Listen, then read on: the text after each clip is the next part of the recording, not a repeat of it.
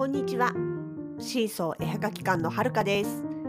このポッドキャストでは、私たちのものづくりな日々と北海道暮らしのあれこれをお話ししています。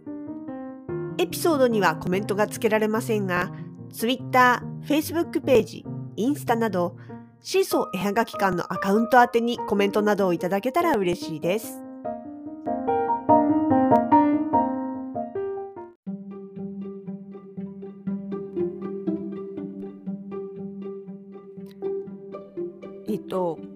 今日の話、もうこれ本当に最初にくれぐれも断っておきますけど、いいとか悪いとか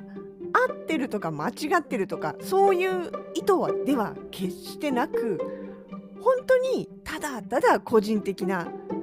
感想のお話です。何をそんな前置きするかっていうと、いや最近ちょっとね、なんかすごい感じてるというか気になってることがあって、活動っていう言葉に違和感があるんですよ。いや違和感違うな、活動っていう言葉自体は別に全然普通の単語だと思うんですけど、なんかね、そうそう、私の中で活動っていう言葉って、例えばボランティアとか副業とか趣味とか、なんていうか、要はメイン収入、商売とかではなくって、なんていうかな、サブ的なというかね、そういう営利目的じゃないところ、なんていうんだろうな、なんかそういうイメージなんですよね。それこそボランティア活動とかさ、そういう感じ。例えばそうそう、あれですよ、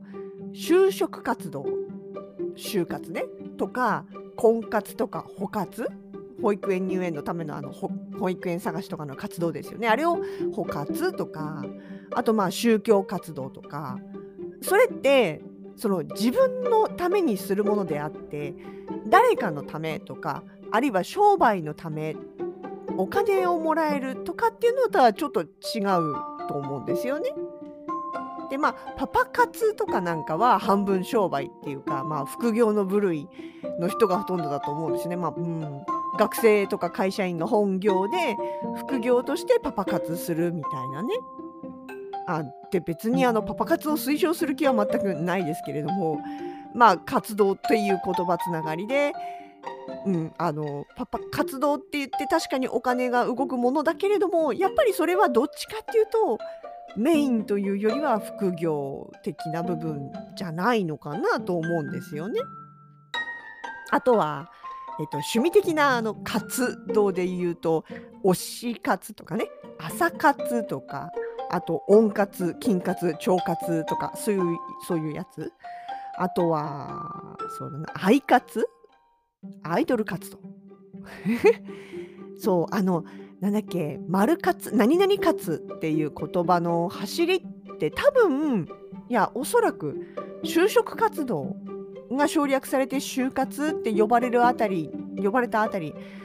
肌感覚で言うとちょうど2000年入ったぐらいですかね。そのくらいからじゃないかな。でその就活をスタートに、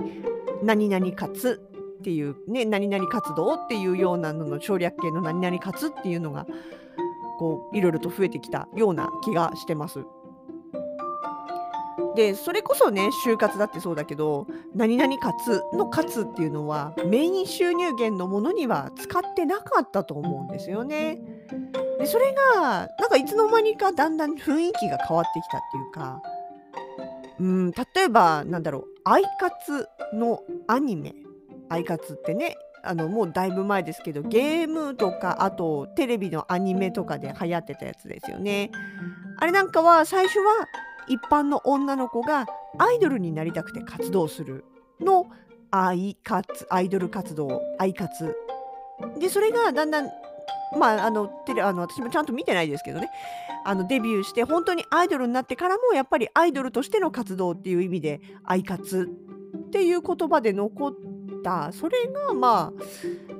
なんだろう、本業であっても〇〇活動っていうような言い方になったのかなとかね。まあ別に大したことじゃないんですけど、なんでそこに最近引っかかりを感じるようになったかなっていうと、実はうちのイーハート先生がですね、YouTube とかを拠点に活動してる 2.5 次元アイドルにハマってるんですよ。いや、それこそアイ活ですよね。自分たちでも、その 2.5 次元アイドル、長いですね言い方ね、そのアイドルたちも結局自分自身で僕たち YouTube とかインスタとかツイキャスで活動してますって言って、自分たちで私たちはこう活動してますっていう、活動という言葉を使ってるわけですよ。実際ね、すごく活躍してるんですよ。それなりにというか、十分にというかね、フォロワーさんも多いし、それこそリアルでライブやったり、2.5 次元なんでオンライン上では顔出ししてないんですけど、それでもものすごい数のファンいますしね。でグッズだとか、それこそライブツアー、リアルのライブツアーとかね、握手会的なものだったりとかもやってますし、生配信とかだから、本当にちゃんとそのアイドルとしての売り上げもあるし、もうそれが本当に完全に本職でプロでっていう人たちですよね。でも活動っていう、今でも彼らは自分たちのことをこのチームで活動していきたいですって言っててね。だからあくまで活動なんですよ。なんかね、なんていうのかな、私みたいにその活動っていう言葉が本業じゃなくて副業とか趣味とかボランティア的なイメージを持ってしまう人間としては、なんか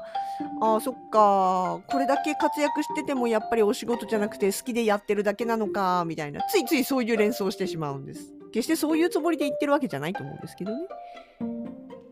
例えばね、そのお仕事の中の一部門的な意味での活動だったらまだわかるんですよ。例えばアイドルが YouTube でも発信してますっていう意味で YouTube で活動もしてますとかね。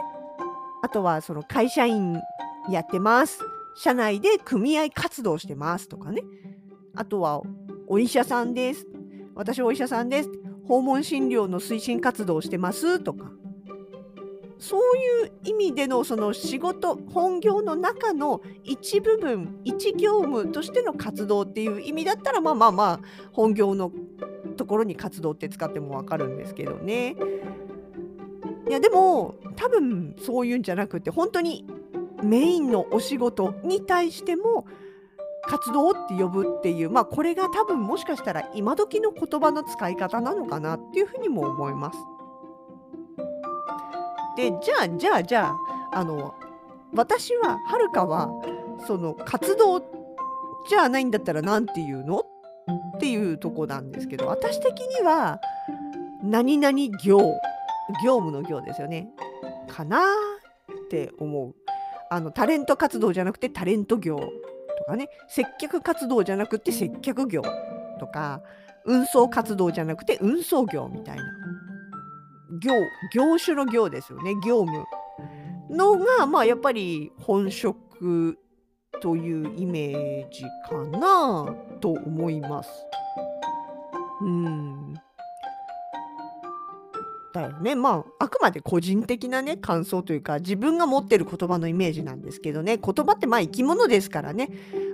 持つイメージ、使う言い方も自由ですし、その時々によっても意味合いとかも変わってくると思うしね。そういうもんだと思いますけどね。それでもですよ、もう私レトロ部門に片足突っ込んでいる人間としましては、今更自分の中のイメージ変えられないし、変えるつもりもあんまりないんで、これからもね、作家活動ではなく誇りを持って作家業をやらせてもらいますよと思っております。いや本当別に言い方とか誰かの呼び名を全く否定する気はないんで、単純に素朴な疑問的というか感想的な、ただそれだけのお話でございます。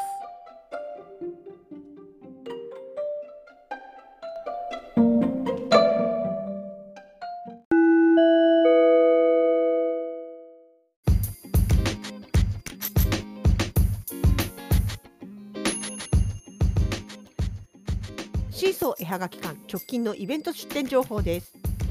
いよいよ11月13日14日はデザインフェスタに出展いたします。東京ビッグサイト B の79というブースになっております。こちらグルシーソー電気紹介という名義で出ます。ミニチュアテレビ作家のグルさんとの合同ブースです。お持ちする作品もレトロなテレビ型スピーカー兼フォトフレームである厚型テレビバージョン 2.0 を中心に、テレビに飾れるアクリアフォト、キャンバスフォト、雫玉や透明アクリルジグソーパズルなど、ほのか氏がメインで制作しているものが中心となります。通常のラインナップとは少し異なりますのでご注意ください。そして同じく11月13日から12月12日日曜日まで、東急ハンズ札幌店様9階イベントスペースにて、北海道の動物の仲間たちという企画展が開催されます。こちら委託の形で参加させていただきます。大自然いっぱいの北海道には可愛らしい動物たちがたくさん住んでいます。そんな魅力あふれる動物たちの雑貨を取り揃えました。人気のジンギスカンのジンくんやシマエナガもたくさんいます。どちらもお近くの方はぜひ遊びに来てくださいね。